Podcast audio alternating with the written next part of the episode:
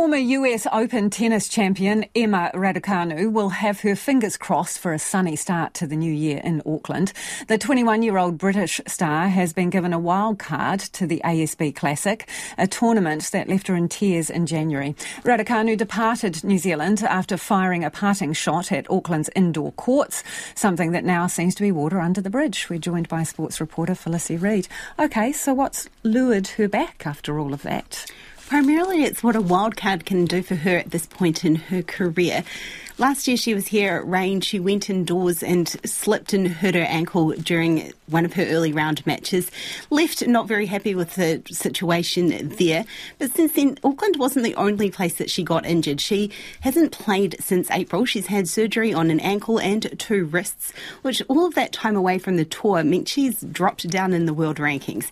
So she has a protected ranking of 103, but at the moment, if you looked it up, she would be at around 300 in the world rankings rankings.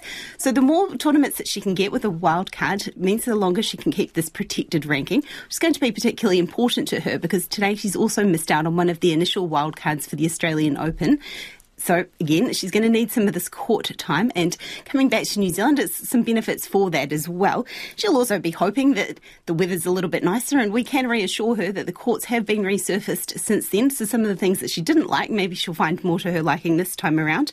The tournament organiser, Nicholas Lamperin, expects the talent he's been able to secure to make this tournament exciting right from day one. Tennis is unpredictable, and people need to understand that the, the, the level is, is really high and competitive. So someone who's ranked 70 in the world can easily beat someone in, in the top 10. So it, it, doesn't mean that if you're not seeded, you're not going to go far in the tournament. Uh, one of the good examples was um, Masarova, who reached the final from qualis this year. So Raducanu is one of four wildcards who will be included. She was one named today, and so was American Amanda Anisimova. She's coming back from a mental health break. And the third one we already knew of, Caroline Wozniacki, she's coming back for an eighth time. The fourth one will be a New Zealander, and that will be determined from a playoff in a couple of weeks' time. Uh, let's talk about the New Zealand Breakers coach who's been fined by Basketball Australia.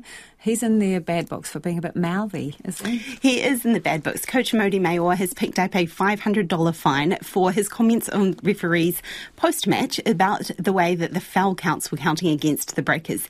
So during the last game against Adelaide in Christchurch, he was ejected from the game at half time, because he'd went out on the court, was remonstrating with the referees about what he saw as not fair treatment for his side, but it's not actually his actions on the court that have got him this fine. It's what he said in the post-match media conference. There he said, there's a way things are done in basketball, and two technical fouls at half time in a 40-second span is not the way basketball games are refereed.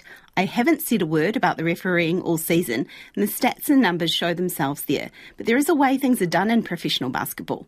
So this is seen as a breach of the Australian NBL Code of Conduct, which is why he's got the fine, but that's where it stopped. There's going to be no further action taken against him, so he will be on the sideline for in Auckland on Saturday against the Tasmanian Jack Jumpers. Thank you, Felicity. Felicity Reid there with sport.